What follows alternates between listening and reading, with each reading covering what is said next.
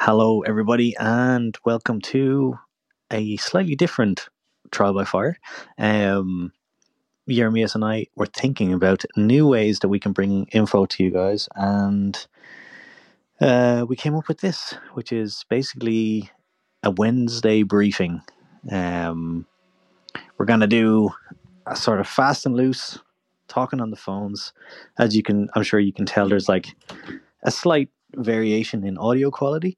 Um, but the nature of this is going to be that essentially Jeremias and I every Wednesday will bring half an hour of content to you guys where we we we've basically recorded a a phone conversation um that isn't an interview so to speak and it could be anything about an article we read or a review or I don't know anything that you can possibly think of. Funny stories or whatever, like a very high and very low, not necessarily very high and low, but a big, big plethora of things that uh, pertains to the outdoors. Right, exactly, and I suppose one of the restrictions of the the content of the podcast as it stands is that because it is almost always interviews, I suppose you guys don't really get an opportunity to kind of say your piece very often. Uh, you don't get a chance to really ask questions or sort of like get your feedback in and stuff. And then we don't really go back and talk about interviews and stuff in the following episode. So we thought this would be a cool way to get a bit more engagement from you guys, get a bit more feedback from you, and to um to get your thoughts, questions, and recommendations in for our Wednesday briefing. So it's going to be half an hour every Wednesday. Um, we'll come to you guys and bring you some, yeah, whatever it is that we decide to talk about that day. Yeah, I think it'll be fun, and uh, we'll see how it goes. Yeah, we'll see how it goes. Exactly. It's just a way to, I suppose, keep trying to grow the community, and uh, and also, yeah, to get more info out to you guys as well, because we do realize that the while the interviews are really fun, they're also very time consuming on our part. So it comes when it comes to sourcing someone to talk to, researching, actually getting uh, an interview in place, and then going back and editing that and getting it out to you guys. So there's a huge amount of sort of back stuff that's involved. So we thought this would be in a really nice way to keep engaged with you guys and keep in touch and keep the info a little bit more uh, kind of informal. Um, and the first one we're going to talk about today uh, is based on an article I read on Outside Magazine, uh, outsideonline.com. I'm sure a lot of you guys are aware of it. Um, and it's a story about two hikers who were hiking in New Hampshire and they called for the rescue services and they got picked up. I think it took like something like seven hours. We can go through the details yeah, in the like next few that. minutes. But um, and then essentially they got fined. Uh, I think it was two hundred and fifty dollars each by the state of New Hampshire for the fact that they had to be rescued because they seemed so reckless and unprepared or underprepared rather, and essentially putting the mountain rescue sort of uh, personnel um, in danger due to their own recklessness. Um, what did you think about this uh, article, Jeremias? I uh, think it highlights some interesting things. Like I, I have no idea about what experience these guys had because in the article they were talking about that they were new to the area, uh, but I can't really remember if they specified how much outdoor experience or knowledge that they had. Um, but that they were new to the area is something that I picked up on, and they decided to. They, they were they were not necessarily planning on having a hike that day. They, they didn't talk to anyone about it. They didn't have a a route plan or a thought about being out in the woods, and they were in a I think it was a state park or a, a uh, yeah White Mountains in New Hampshire. Yeah. Yeah, and uh, what they ended up doing was that they veered off the trail to find place their own trail really, and all of these things that when you're out there might seem like a very small decision of hey you know it's good weather let's go out for a hike. And sure like that's not that's not a big deal. Or if you're on a trailhead and you see something and you're like all right well let's just keep going off the trail a little bit. It's also doesn't have to be a big decision or like a oh you know you have to really think this through kind of thing decision. You know i, I i'm subject to, the, to that myself that i do the, take those decisions every now and then. Uh, but the outcome of it is of course very interesting in this case with not necessarily just having to be rescued but the question that they're sort of asking in and around who is responsible for paying for Right. the service. And who should yeah. And who is and who should pay for this exactly. service. yeah. So uh, to refer back to the article here just um, for people who are wondering about it um, the kind of the basic story was that uh, the two new england hikers uh, they have pleaded guilty to charges of reckless conduct and have agreed to pay fines after rescuers had to retrieve them off a from an off-trail area in new hampshire's white mountain area this year. Uh, the hikers a 22 year old and a 25 year old uh, will each pay $200 fine and a $48 penalty assessment after pleading their charges down from misdemeanors to violation level offences. Um, on the afternoon of June 11th, the pair wandered off the trail um, in Franconia Notch State Park. Maybe a lot of you American listeners know where we're talking about. Um, but they quickly became separated, and not long afterwards, one of the hikers called emergency responders and told them he was stuck underneath a ledge high in the mountainside, perilously close to a cliff. So it wasn't like they kind of like just went off missing. Um, what actually happened was they ended up trying to climb up this hill or up this steep mountainside without any sort of, according to the article, any sort of ropes or even appropriate footwear. And they basically got stuck on this mountainside where they couldn't ascend or descend. That they got stuck under a ridge, and it required the mountain rescue to rappel from above, essentially down, to help them uh, to get them sort of rescued.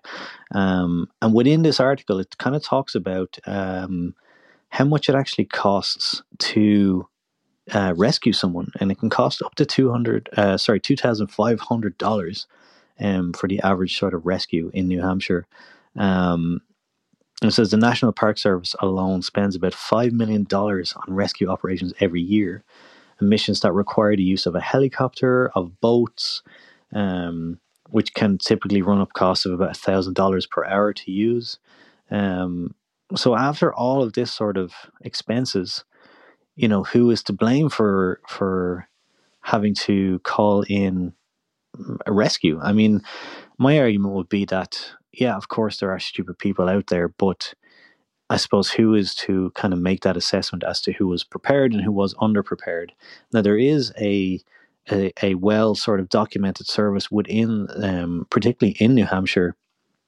Um, if you go onto New Hampshire's Fish and Game on their Instagram, they actually have a kind of a hike safe sort of uh, program, and you can actually buy a card, which is I believe twenty five dollars, which you get after you've completed sort of a day course or you've watched some videos and stuff. And essentially, what that means is that if you have this card, it negates you having to pay for the sort of you won't get billed unless you did something completely stupid.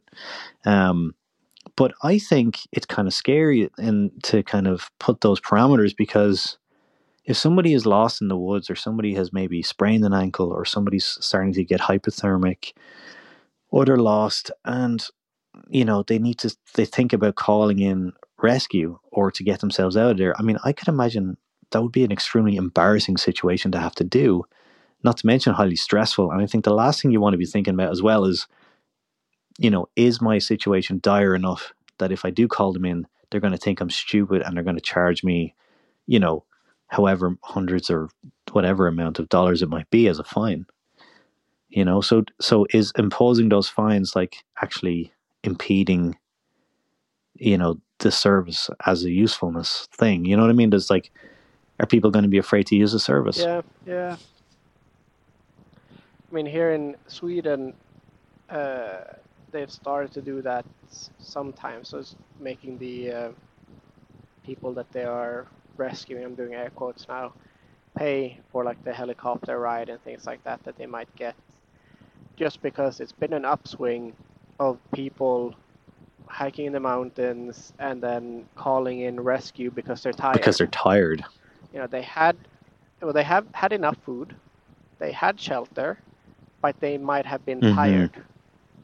So there's there's one there's a couple of examples of Mhm. that, um, but that's sort of uh, I guess it, it shows how nuanced it can be, and it's it's really hard to like either either you have a very sort of strict line or where uh, no one pays or everyone pays, or it is up to the search and rescue team to do an evaluation, which is here in Sweden. They do an evaluation when you get when when they get to the site of like, was it actually Life threatening situation to call us? Yeah, or or a, a situation that could have gone so bad if they call that they called us, and it was it justified? Uh, if not, then uh, there was one example a few years ago where they were asked, uh, "Do you want to fly out? It will cost you this much Mhm. money, or we'll Oh, God. here." But th- th- these these these these are people that were just tired. They were in in over their head, but they were on a well marked trail. They were in a wind shelter, so they were in in you know four walls and a roof. Uh, had food, had tents, sleeping bags, but they were in over their head. So they were offered to to um, to basically buy buy buy their way out by taking the helicopter. I can't remember if they did. That's crazy, man. But it, it's it's really it's really interesting because it, it's one of these things that of course all rescue services is is based in more in someone taking a risk due to their the nature of their job to help you uh, get out of a situation. And I can definitely see the the uh, frustration that can occur if you have maybe two, maybe five, maybe ten per year that are just out of plain ignorance when they're being Yeah, out. and and apart, apart from even ignorance, there's a couple here on um, space again on this article. They talk about uh, the amount of people that they've had to rescue in what what year was it? Uh, between twenty two uh, between two thousand and nine and twenty nineteen alone, uh, New Hampshire conducted about one hundred and ninety rescues per year. One hundred ninety per year, which is a cost which costs the state about three hundred thousand dollars annual and it recouped an average roughly of about 100, uh, 180,000. Um, but the uh, of those uh, rescues, about 32 of them were deemed negligent. So, you know, out of 190, only 32 of them were deemed like due to people being stupid, and another six uh, were involved in substance abuse. So I can only assume that means, you know, people get drunk or they're out drinking with their buddies, camping, and they, you know, fall down a fucking hill, break their hip, you know, some bullshit like that.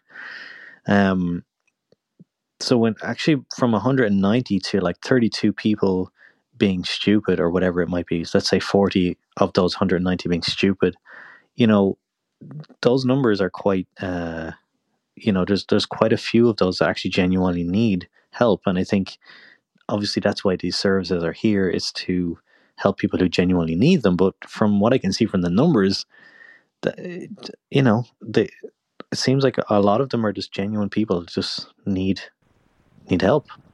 Yeah, yeah, and, and that's of course a uh, completely different situation um, than being ignorant to, to what's going on. Like I know here here in Sweden, the mountain rescue is a um, what is it called? Uh, they are under the police, so it's not necessarily search and rescue and things like that. It, the police has a mountain rescue squad, which is made up of uh, volunteers, so lo- locals that know the area. So there's another role that plays into it that they they might have another job uh, that they are doing, and then they get called out. Of course, they get being paid by it, but it's it's it's volunteers that are doing a service for the community on the cost of Right, who and Right. what the taxpayer. Yeah, whatever, yeah, but, uh, what it uh, might be. exactly. So, so there's there's sort of a, I don't know how, how it works there, but that's another layer into uh, the discussion of what is reasonable. and of course, it takes a lot for the rescuers to be able to make an assessment. But if you work within the rescue uh, field, you often get quite good at reading people. So you, are able to see sort of their medical state and being able to understand how they're feeling by just talking to them. mm-hmm, mm-hmm. Whether they're hypothermic or whether they're starting to lose consciousness, yeah, all, all, of, all of those things, but that yeah. also uh, enables you to um, just get just get a little bit of a different feel on how people are acting and if it's relevant to the situation. And that that is of course that that might be generalizing a lot of people, but I, I, I do know from my own experience and and and working within the um, outdoors field or whatever. Fire, uh, yeah, yeah, that and and within the the fire service here in Sweden, that it is you, you sort of have to be able to, when you get onto a scene, you have to be able to assess uh, people immediately. And whether that assessment is correct or not, that's not always the case, but you, you it's something that if you're exposed to it a lot, you might get really good at it. So ultimately, like the search and rescue person will probably be able to do a good assessment of you being ignorant, or if it is like okay, there is, you know, you took a route that you weren't not necessarily prepared for, or you weren't necessarily that was not necessarily in your um, ability level, experience yeah. range, but ability level, but you had all the equipment. So then it's like, all right, you know, fair, you made a mistake. But if you go on that route without anything, so that you don't have anything, that that, that might just be Right, and it was almost inevitable then that you were going to fucking need our help at some yeah, point. Yeah, exactly. It might be that it's a, a tricky area of on on a hike that you need to just get past, and then you're fine. So there, there's of course a lot of nuance and layers in to, to it, but it's yeah. I yeah, guess. definitely, definitely.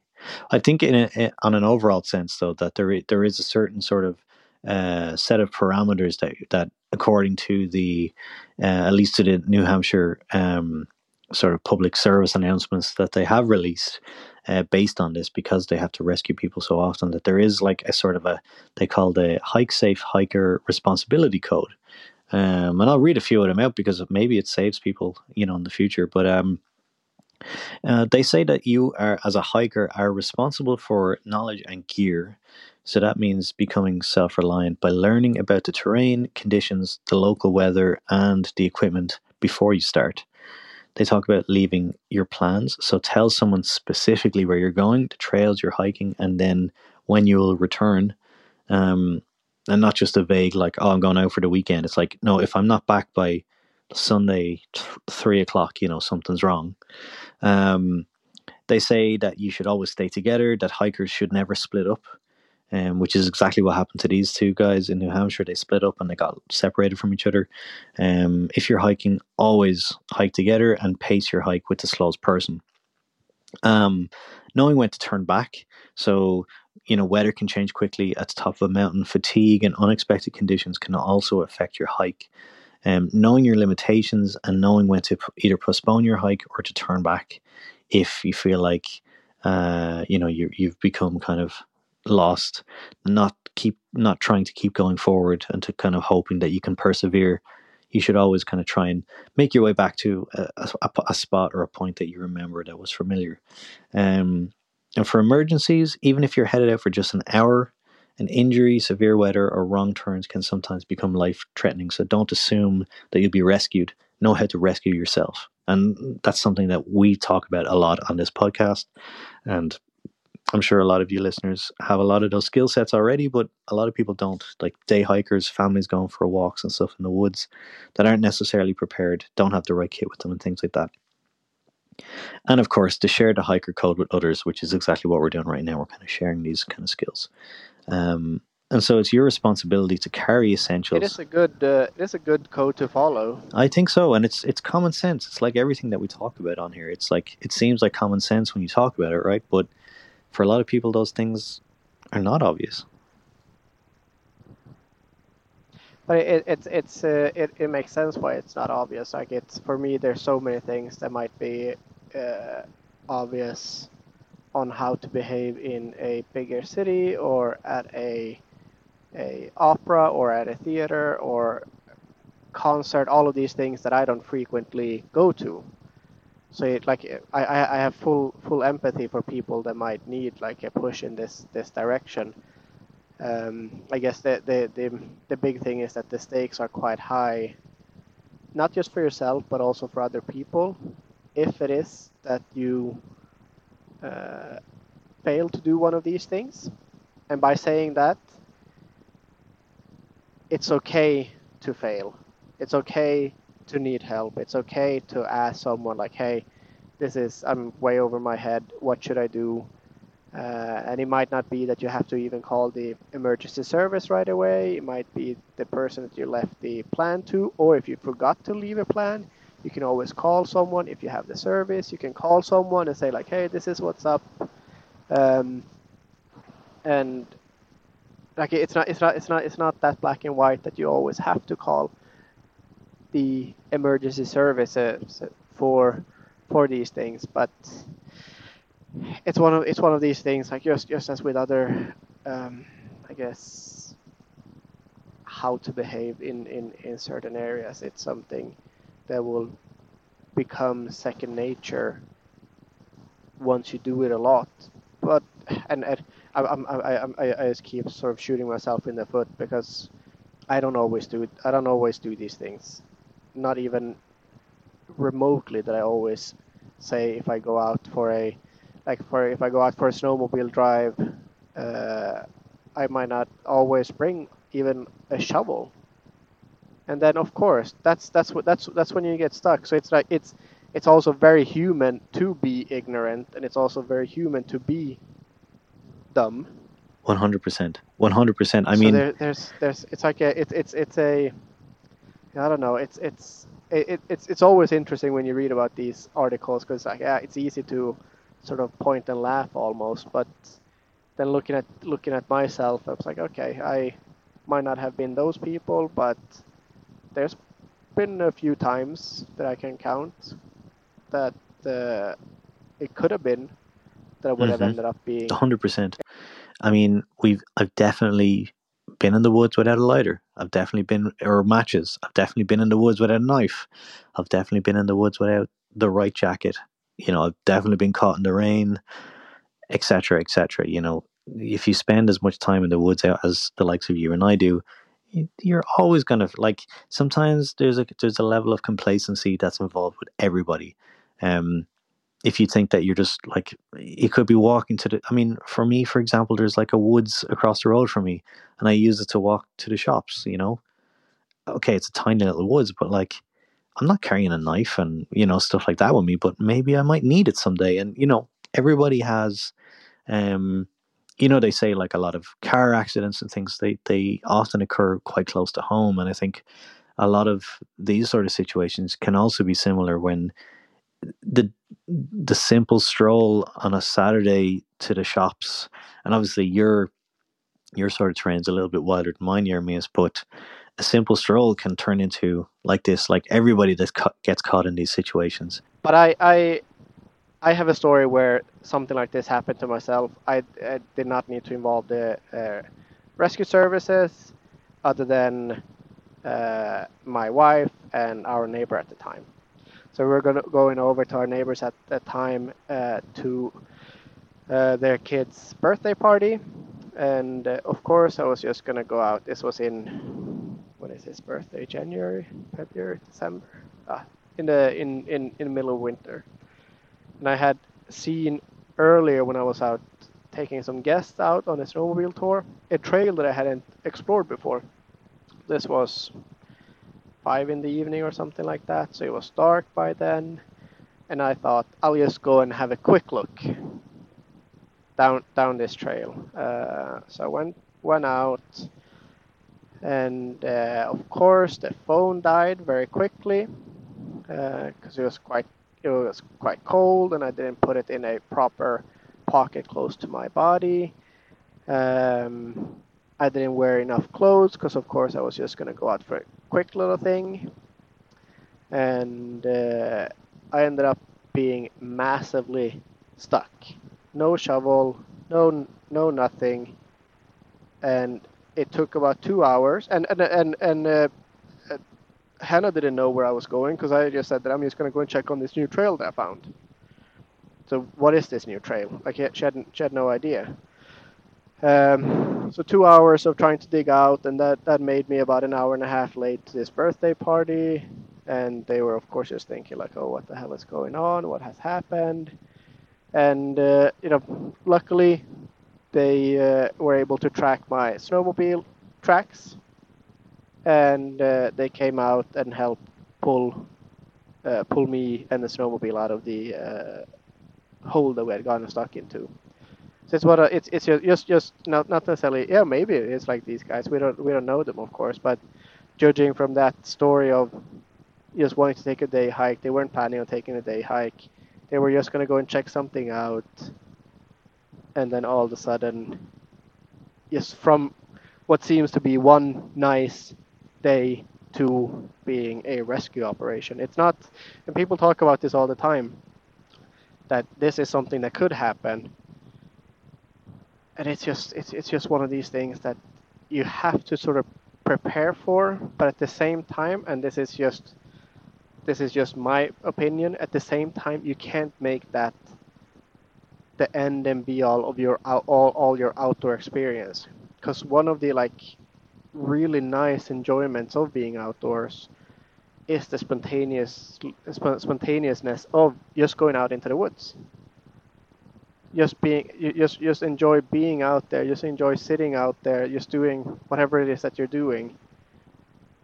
So there's this i guess double-edged sword where you should be doing this but not always. It's fun to do it and don't let it cripple your your experiences. Yes exactly. But be smart about it as well. So it's a it's a, right. it's a hard um hard line it's a hard line. balance. Yeah. Yeah for sure. Well i mean so we've got that's a really nice story and it's a really good example. And I think we're going to wrap it up there, Jeremias, because um, I want to keep these to 30 minutes exactly so we can keep them concise and on the point. And um, then la- but, last thing then. Uh, hit me. We want to hear from you guys, our listeners. Have you had any stories like this, or what are your opinions on right. who should pay for it, and uh, what are your thoughts? Like, what, what, what, what is your normal steps of action before you go out, or if you might not even have any steps right, of action. Exactly, and if you don't, uh, tell us why you don't, or how you feel, or maybe maybe this conversation has uh, sort of change your mind on things because it can happen to anybody, like you said, Jeremy, even for someone as experienced as yourself. Um, all right, guys, thank you so much for joining us on this Wednesday briefing.